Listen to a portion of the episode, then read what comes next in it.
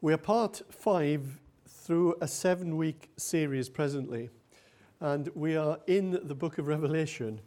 And we have been introduced to seven churches, seven churches that existed at the end of the first century AD, and um, it was then uh, in a place called Asia Minor, modern day Turkey. And to each of these churches, Jesus sent a message, and the message was communicated through a vision uh, to John, one of Jesus' disciples and the author of John's Gospel. And the book of Revelation, as probably we all know by now, is one of the most difficult books in the entire Bible. It's full of bizarre imagery trumpets and angels and earthquakes and dragons and beasts and it's left many of us, I know, scratching our heads from time to time. What on earth is this all about? And what has this got to do with anything at all? And even the most brilliant of theologians and academics are divided on how they understand this, uh, this book. And I imagine that some of you are saying that if it's that difficult, why are we bothering? Well, to tell you the truth, that's a question I've asked myself once or twice as well.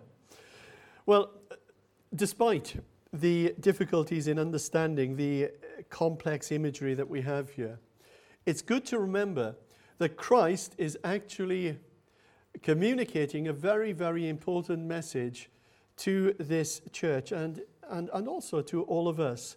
It's a message of hope and assurance that He is Lord, even on those times when it appears that He, he doesn't seem to be. That He is the one who is all seeing, all knowing, and all powerful. And more specifically, in our series uh, over the last few weeks on the seven churches, we are given an understanding of how Jesus evaluates a church. You know, we as human beings, frail though we are, we often look at a church through externals. And, but Jesus looks much deeper than that. He looks at the heart of a church. And the, some of the churches that we've studied together uh, have been commended by Jesus. Some of them have been criticized. Some of them have been both commended and criticized. But they um, are most definitely not the magnificent seven. Maybe a better description of these seven churches would be the good, the bad, and the ugly. And we've uh, looked at churches at Ephesus, Smyrna, Pergamum, Thyatira, today Sardis, next week Philadelphia, and then we're finishing off with Laodicea. Uh, but this morning, before we jump into the, the Bible text, let's find out a little bit about this city in the ancient world. Well, ancient Sardis was thought of as impregnable. It stood on a narrow plateau 1,500 feet above the valley with very deep sides. And because of its position, it became very confident, actually overconfident, that it could withstand any enemy attack. Sardis was also a wealthy city. It was, its wealth was legendary. Gold could be found in the riverbed. And it was in Sardis that money was first minted. You could say that uh, they invented money. The population was also so wealthy that when uh, an earthquake destroyed the town, they got that town rebuilt within a period of 18 months, funding the entire rebuilding program from their own pockets. That was Sardis. So the city, oh, let me put a, that on for you. As you can see there, the peak, and there was a plateau behind that, and that is where the ancient city of Sardis was. Well, the city was self sufficient due to their wealth. It was self confident due to the security of its position, and also it was self indulgent. They were hedonists uh, constantly seeking pleasure. And that was the city of Sardis. The shame is that the church in Sardis reflected what the town was like. And Jesus has something to say about this. So let's look at this together. Revelation 3, verses 1 to 6. To the angel of the church in Sardis, right? And we've said before that the angel, the Greek word angelos, probably means uh, the pastor or the church leader. These are the words of him who holds the seven spirits of God and seven stars. Seven spirits of God. what, is, what are we to make of that? That's a strange description. Perhaps it should be better uh, translated the sevenfold Spirit of God. And once you look in uh, Isaiah in the, Old in the Old Testament, chapter 11, verse 2, we can see there are seven characteristics of the Holy Spirit. I know your deeds, and you have a reputation for being alive but are dead. Wake up, strengthen what remains and is about to die. For I have found your deeds unfinished in the sight of my God. Remember therefore that you have, that you have received what you have received and heard. Hold it fast and repent. But if you do not wake up, I will come like a thief, and you will not know at what time I will come to you. Yet you have a few people in Sardis who, are not, who have not soiled their clothes. They will walk with me dressed in white, for they are worthy. The one who is victorious will, like them, be dressed in white. I will never blot out the name of that person from the book of life, but will acknowledge that name before my Father and his angels. Whoever has ears, let them hear what the Spirit says to the churches. Now, this church is a little bit unlike the churches that we've studied so far. The church at Sardis, as we can see through those words, has absolutely no commendation from the Lord. And apart from Sardis and Laodicea, we, we're going to study in a couple of weeks' time, the Lord actually found something praiseworthy in all of the other churches. For example, to Ephesus, and we know that Ephesus was not a good church, it was a backslidden church. But still, the Lord could say of that church, I know your deeds, I know your hard work and your perseverance, and so forth. To the church at Smyrna, I know your affliction and your poverty, yet you are rich. To the church of Pergamum, I know where you live, where, where Satan has his throne, yet you remain true to my name. To the church at Thyatira, I know your deeds, your love, your faith, your service, your perseverance, and that you're now doing more than you did at first. But not so with Sardis. There is no commendation. There is no nothing that is praiseworthy. And the Lord comes straight to the point here. And he says, I know your deeds. You have a reputation for being alive but are dead. Imagine yourself being in that congregation when the pastor of the church read out this letter from the Lord to the church at Sardis.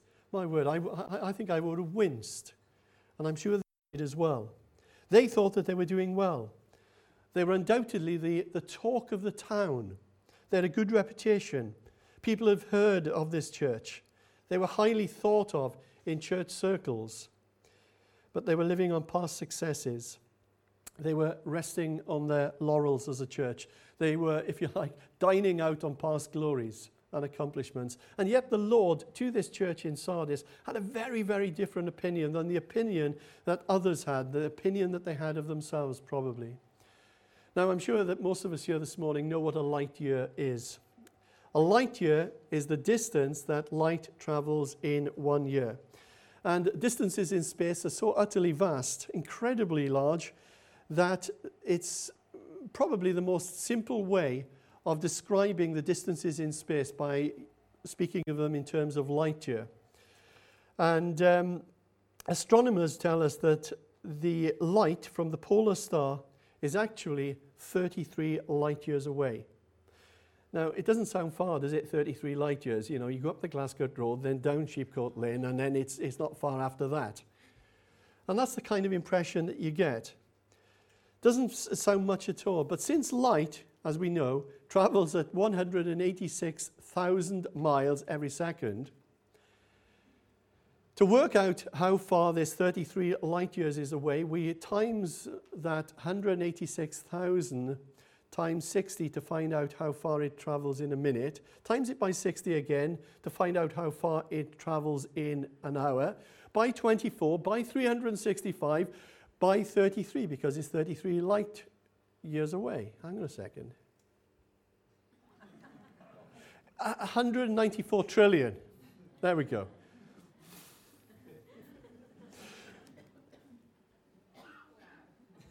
194 trillion miles away, amazing.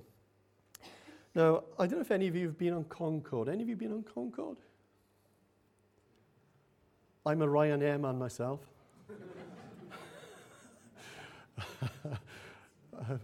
no, none of you. Okay. Well, Concorde's uh, top speed was 1,354 miles per hour. So if Concorde, uh traveling at 1,354 miles an hour, could take you to the polar star, it would take you 16 million years to get there. That's quite some distance, isn't it? Why am I telling you all this? Okay, stay with me, please. If the polar star blew into oblivion in the late 1980s, what were you doing in the late 1980s? If the polar star blew into oblivion in the late 1980s, because it is 33 light years away, our world would still be seeing it as it was back then and still receiving its light on earth and will do so for a few years yet. Whoa! that is mind blowing. But if that happened, it would still be a dead star shining solely by the light of a brilliant past. It would be a dead star shining by the light of a brilliant past. And that exactly is the testimony of this church in Sardis. It was dead, but yet it was shining by the light of a brilliant past. Sardis had a reputation for being alive, but it wasn't the present reality of that church. Jesus had a totally different estimation and evaluation of that church. Jesus saw it as dead. Everybody else saw it as very much the place to be. It was alive. Someone once said, Worry about your character and not your reputation, because your character is what you really are, while your reputation is merely what others think you are. Worry about your character, not your reputation, because your character is what you really are, while your reputation is merely what others think you are. Now, I think I'd be the first to um, agree that a good reputation with others is better than a bad reputation. But I also believe that we actually need to hold on lightly to what others think about us, whether it's good or bad, because there is only one opinion that matters, yeah? And that opinion is from the one who took off his outer garment, put a towel around his waist, and got a bowl of water and washed the, the dirty feet of pompous, arrogant disciples who didn't do that for each other. Paul encourages us to follow Jesus' example. In Philippians uh, chapter 2, verse 5, he says, Your attitude should be the same as that of Christ Jesus, who, being in the nature God, did not consider equality with God something to be grasped, but made himself nothing. Those words, made himself nothing. If any of you still use the uh, King James Version, authorized version of the Bible, it says there that he made himself of no reputation taking the very nature of a servant, being made in human likeness, and being found in appearance as a man, he humbled himself and became obedient to death, even death on a cross. Jesus gave up his reputation, he gave up the glory and the majesty which was his in heaven with Father God. It's an old song that we used to sing uh, some years ago in this church. You laid aside your majesty gave up everything for me, suffered at the hands of those that you've created. Jesus gave up his riches, his rights, his reputation. But this church in Sardis was actually living by its reputation a reputation for being alive, and yet it was dead. I've been reflecting on this passage uh, quite a lot this week. Um, and one of the questions I asked myself what is an alive church? What does an alive church look like? You know, I've uh, often heard Christians speaking of, oh, this church, church A, church B, whatever, church C, it's really alive. It's, a, it's an alive church. But what does that mean? Well, when I was uh, first became a Christian, I had quite dogmatic thoughts on this. Everything was dogmatic in those days. And before Julie and I were, were, were married, we were attending different churches. And I was attending a Pentecostal church. And Julie was attending a rather strict Reformed church, congregational church. And I thought that the church that I was attending was alive and hers was dead. Because we in the Pentecostal church, we raised our hands and we clapped our hands. And perhaps some of the more extrovert members danced in the aisles. The soon and very soon we're going to see the king or kumbaya or whatever it was that we sang in those days. As you can imagine, I wasn't particularly subtle in my views, saying that our church was, my church was alive, but Julie's was dead. And I sometimes said to her that her church service was so much like a funeral service, it must surely, surely be dead. But Julie was not shy in making her views known to me. She responded that her church was very much alive because, after all, think of the wonderful Bible teaching that we get and the emphasis on prayer and the, the deep commitment of the congregation who just took discipleship so seriously. And she thought that the church that I attended was embarrassingly happy clappy with no real substance. Cheeky woman. She called it theologically lightweight and immature. She claimed that the worship service was more like a pantomime than an act of worship to Almighty God. Game, set, and match, Julie, I say. Now, we've both changed a lot since, since then. Uh, but my point is that we all have opinions of what constitutes a church which is alive but there's only one opinion that truly matters. I get very nervous when I hear people big up Tamworth Elim Church. I get very, very nervous about that. And the reason I get nervous is because we are what we are by God's grace and God's grace alone. That's it. Our claim to fame is God's grace and nothing in us. And that's why Julie and I called uh, our recent book Grace and Glory. It's because everything in the Christian journey is focused on those two words. Everything that we are and everything that we have is by God's grace to us. His amazing grace, that we are beneficiaries of that grace, that unearned, undeserved, unwarranted, gratuitous love of Jesus. And every success and every win is for His glory. He is the one who deserves all the praise. Um, this week, um, um, our leadership team met, and um, I gave them an exercise before we, we met together this week. And I said to them, given we are going through this particular series on the seven churches at the moment, I said, if Jesus, the risen Jesus, could write to our church at Tamworth, what would he say? What would he say? And I asked them to consider my question more really than, a, than just a paper exercise, but something that they would prayerfully reflect on. Would there be more to commend us or more to complain about? And the responses were absolutely fascinating. Although we didn't consult one another before this, the responses were so incredibly similar with one another. And the discussion that ensued brought us to a place of acknowledging that we need to humble ourselves, that we need to come before the Lord, that we need days of prayer and fasting as a church leadership initially. And we have penciled those into our diaries over the next three months. And the reason for this, that we so desire to align ourselves, keep in step with the Spirit of God and not to go our own ways. You see, we really don't want to live on our reputation and rest on our laurels. We don't want to bask in the glories of the past, but we want to keep in step with His Spirit. And I will share some of those views with you. Not today, but uh, we'll talk about this perhaps in, uh, in months ahead. I don't know if you've noticed as well in this, uh, this church at Sardis. In this letter, there's no mention of hardships or opposition or persecution against this church.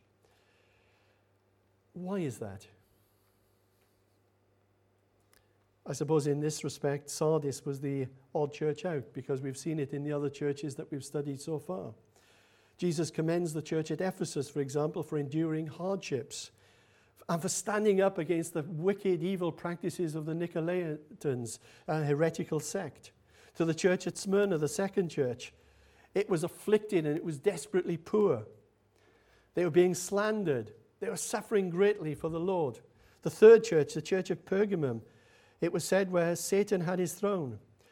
One of their members had already been martyred for his faith, a man by the name of Antipas. Opposition came from outside, from the pagan community. The fourth church that Dan spoke on last week, Thyatira, opposition came this time from the inside, from a, a wicked woman called, nicknamed Jezebel, a so called prophetess.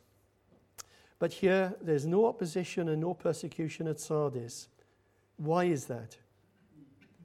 Do you know what I believe? I believe it's because the church at Sardis pres- presented no significant threat to Satan's domain. That's why. Essentially, Sardis wasn't worth attacking. There was no threat there to the, the kingdom of darkness. There was, they didn't ruffle any feathers in the spiritual realm. Didn't Jesus on one occasion say, Woe to you when all men speak well of you? And it would appear that this church at Sardis, like the town in which they lived, was self sufficient, self confident, and self indulgent. They were soft, they were spiritually flabby Christians who had not only not counted the cost of Jesus, but they had not even realized that there was a cost in following Jesus. Pentecostal pioneer Smith Wigglesworth came out with this great quote many years ago Great faith is the product of great fights. Great testimonies are the outcome of great tests and great triumphs can only come out of great trials. So, what does Jesus then say to this, uh, this dead church? The first thing he says to them is, Wake up. Wake up, Sardis. And it seems almost a contradiction in terms because Sardis wasn't a dying church, it wasn't a church which was asleep, it was a church Jesus had said was dead. So, surely dead people, or for that matter, dead churches, don't respond to anything. Or do they? Well, in the economy of God, dead things live again. Yes? We worship a God who has defeated death. We worship one who has conquered the grave. He is the one who can say to a man four days dead, Lazarus, come forth. He is the one who can say to a widow's dead son, Rise, and to a synagogue ruler's daughter, Talitha koum, little girl, get up. He is also the one who can breathe spiritual life into the spiritually dead. Paul writes in Ephesians chapter 2, verse 1 You were once dead in your transgressions and sins, but because of his great love for us, God, who is rich in mercy, made us alive with Christ even when we were dead. And even though the risen Christ says that this church at Sardis was dead, if they put things right, if they strengthen what remains, there was always hope. And in the six verses that we read together a few moments ago, Jesus says, Wake up twice. In verse 2 there, wake up, strengthen what remains. And in verse 3, but if you do not wake up, I will come like a thief, and you will know and you will not know the time I will come to you. Now the Greek word, and the New Testament is written in Greek, the Greek word for wake also means be watchful be vigilant, be attentive. And this would have been especially relevant to this church in Sardis. And let me tell you why. The city of Sardis, as I mentioned uh, earlier, thought of itself as impregnable because of its location. Three sides of the plateau on which the city was located had steep vertical sides. It was almost impossible to get into this city. And yet, the city of Sardis in history had been defeated twice, and twice in the same way on both occasions. Once in uh, 549 BC, and the second time in 218 BC. Let me explain what happened. In 549 BC, the Persian king Cyrus and his army laid siege to this city of Sardis. After 14 days of not getting anywhere at all, Cyrus said to his men that the one who could find a way into this city would have a special reward. And then one of his, uh, his soldiers, um, I'm not going to give you his name because I can't pronounce it, witnessed a Sardian soldier look over the deepest side from the plateau. And as he did that, he lost his helmet. So the soldier climbed down a secret pathway, a crevice in the rock face, to retrieve his helmet. But when uh, his, th- this enemy soldier in the valley was looking up, he saw what happened and realized that if he and his fellow soldiers could get just to the first ledge, then they knew now that there was a secret pathway. So they waited until dark and then overpowered the city. And the reason that they overpowered the city, because the Sardians were so confident that no one could ever attack from that side, they didn't even put a sentry on guard. Isn't that incredible? Incredible story. They weren't watchful, they were overconfident. And they got defeated, they got captured on two occasions for the same, in, in the same way. And Christ's words to this church at Sardis were Wake up, be watchful. I'm going to come like a thief in the night. You know, huge relevance, huge poignancy for this, uh, this city that had been defeated in this way. The New Testament tells us that we are also to watch out. It speaks about watching out and being watchful on many, many occasions. To be watch out, to watch out against the schemes of the devil. Our battle is a spiritual battle. It's not against flesh and blood, but against principalities and powers, against the darkness and rulers of this world, says Paul. We're to watch out against temptation. We're to watch out against false teachers. We're to watch for the coming of the Lord Jesus Christ to live our lives as if He were returning today, but to plan as though He were not returning in our lifetime. And I believe that one of the main responsibilities of a church leadership is to be alert and to be watchful against complacency and against overconfidence and against spiritual decline, not to be lulled into a, a false sense of security. You know, things can change so fast and a thriving church can so easily fall into decline. And there are many, many cautionary tales of this. Some years ago, in the late 80s, when I was uh, ministering in Cardiff, I was told of a church there. And it's called Wood Street Congregational Church. Now, this church was an absolutely thriving congregational church, the biggest church in Wales. It had a marvelous congregation. 2,000 people attended that church, 1,000 in the Sunday school. Astonishing. Can you imagine that? And yet, in 1971, before I got to Cardiff, it was demolished and replaced by an office block. Astonishing. They weren't watching. They weren't watching. Theologian Dr. Vance Havner said that spiritual ministries often go in four stages man, movement, machine, monument. What did he mean?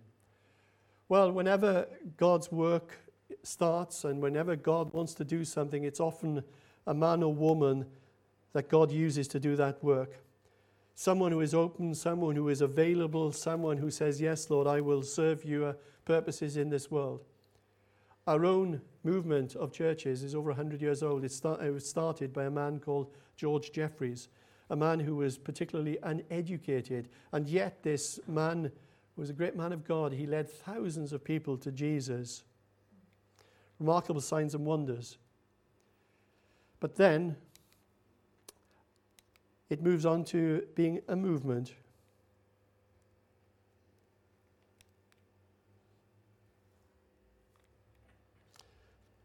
As the name suggests, a movement is still going forward. But a movement is, is larger, is more organized than just one man and a few friends. And to, to con- contain growth very often, uh, certain structures have to be put in place, perhaps a hierarchy of ministry, um, a constitution, buildings, and so forth. And then from there, it goes into machine. Now, this is the, the danger stage. This is where the, the living organism of a church becomes an organization, an institution. Things are done because they have always been done this way. Nobody asks why. And often the second and third generations of a church um, goes into this, this third area of decline, really. The first generation were the pioneers. The second generation were often pioneers, but often catching really something of that first generation, but not always. But then by the time of the third generation comes along, what they are left with is a form of religion, but faith is missing. A little bit like what Paul spoke to Timothy about when he says, You have a form of godliness, but denying the power. And following machine, you have monument. This is stage four. I have walked probably many hundreds of times down Market Street and I have seen that monument of Robert Peel. And you know what? Not on one occasion has I seen it move. Not one occasion. You might have seen it. Maybe after a late night on Saturday night. No, I won't go there. I've not seen it move once. Monuments don't move. And Sardis was quickly heading to this monument stage. And Jesus says to this church, Wake up, be watchful, strengthen what remains.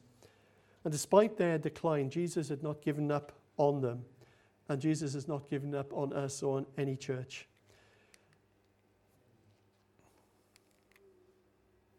Can you move the next one on, please?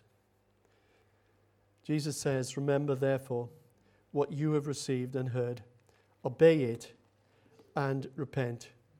Remember, therefore, what you have received and heard, obey it and repent. Now, there are three imperatives in this sentence remember, obey, and repent. And this morning we've shared communion together. And what we have done in sharing communion together, we have engaged in remembering. We have remembered the Lord's sacrificial love to us. As if we were the only one that He died for, we remember that in a personal way. And on those occasions when we sometimes wobble in our faith and we sometimes have doubts, it is good to go back to the beginning, to basics, and to remind ourselves how precious we are in the sight of God and to remind ourselves of the price that He paid for us. Three words remember, obey. What's the Lord telling us to do?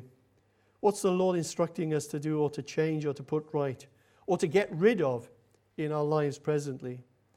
Jesus, remember the time when Jesus washed the feet of his disciples. And then he said to them, Now that you know these things, you will be blessed if you what?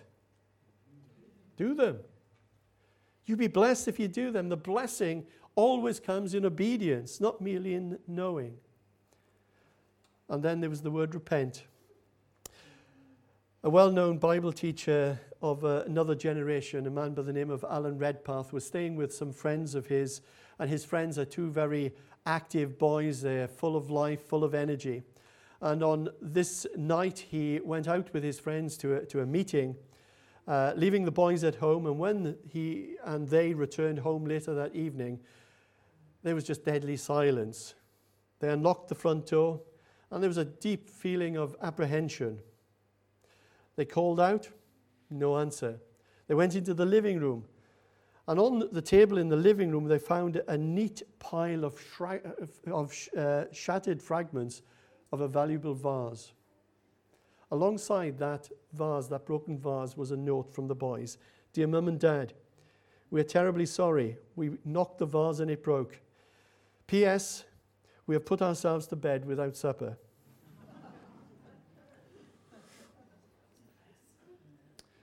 what do you think that that father did? Do you think he went upstairs to drag the kids out of bed and give them what for? Of course not. They had passed judgment on themselves, and their parents were disarmed. And that, in essence, is what the risen Lord is saying to this church in Sardis. Realize your shortcomings, realize your need for me, realize the need and repent, turn around, do a 180, so I won't have to come back in judgment. And then in verse 5, the one who is victorious will be dressed in white. I will never blot out the name of that person from the book of life, but will acknowledge that name before my Father and his angels. What great promises we've got there. First of all, dressed in white, signifying purity and righteousness and worthiness. Names never blotted out of the book of life, representing an eternity with God. Acknowledged by Jesus and his Father and the angels, demonstrating that Christ's never ending love for his own. And then, as with all the other letters, the letter finishes with these words Whoever has ears, let them hear what the Spirit is saying to the churches. And that's where we are left this morning. What is the Spirit saying, not to all churches at large, but to us at Tamworth Elim Church? What is the Spirit saying to us individually? What is the application to my life? You see, these words to Sardis were, I, are, I also believe, a huge and a significant challenge to us in Tamworth Elim Church in 2019. They're a warning against complacency, they're a challenge to apathy, and they're also a caution to self satisfaction. In our town, over many years, we have built up a good name. We have a reputation for reaching out to the least, the lost, and the lonely. But we cannot, cannot, cannot, cannot rest on our laurels. We can't. There's no room for pride no room for really celebrating past glories. As I often say, draw from the past, be inspired by the past, but let the past be the past. We're not meant to live there. We aren't. Guys, would you like to come back, please? We'll finish with a worship song in a moment of time. And when I say that this is a significant challenge to Tamworth Elim Church, I need to remind you this morning that I'm not speaking about some organization out there somewhere that we call Tamworth Elim Church. But this is a message to us individually, to each one of us here who calls this your home. John Wimber, the founder of the Vineyard uh, Churches, was once approached by a member of his congregation. Um, and this guy had met someone who was in great need during the week. And after the Sunday service, this guy caught up with John Wimber, and out of his frustration of trying to help this man, he said to John, This man needed a place to stay. He needed food and support while he got on his feet and looked for a job. I'm really frustrated, said the guy. I tried telephoning the, the church office, but no one could see me. No one could help me. I finally ended up having to let him stay with me for a week. Don't you think that the church should take care of such people. You're there before me. John Wimber thought for a moment or two and said, It looks like the church did. And my point is that the church is us. The church is us. Tamworth Elim is made up of you and you and you and you, and you, and you, and you, and you, and you, and you, and you, and you, and you. Not sure about you. I'm, joking, I'm joking. And you, and me, and you. It's made up of all of us. You know, sometimes you get this idea, you know, it's an organization up there somewhere, apart, you know. No, it's us. So when we hear these words of the Lord to this church at Sardis, we need to ask ourselves this morning personally Am I living on past glories? Do I have a living faith? Or is my faith a shadow of what it once was? Is it a decaying faith? Is it a dying faith? Maybe this morning you're a person who has a reputation, reputation for being a person of prayer, a reputation as a passionate evangelist or a children's worker or a youth worker or having a prophetic ministry. You see, reputations are all about how others see you. The more important question is what am I really like? Am I walking with Jesus as I once did? That is the most important question. And I thank God that we have seen God move in so many amazing ways in the last quarter of a century or so in this church. But, friends, we cannot, cannot, cannot rest on the former glories of past days. Today is a new day. It's a new day. His compassions never fail, they are new every morning. Great is his faithfulness. Would you stand with me, please?